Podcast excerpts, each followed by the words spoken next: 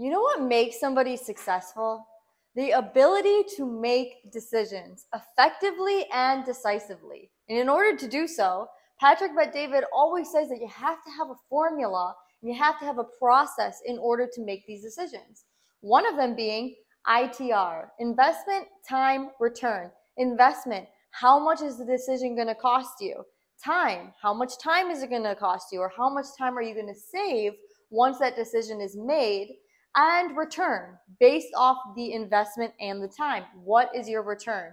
And when you have this formula and you use it every single time when processing issues to make a decision, you will be more of a effective decision maker. And those who do that, they're able to take advantage of opportunities when they present themselves. And that is why people who make decisions are more successful.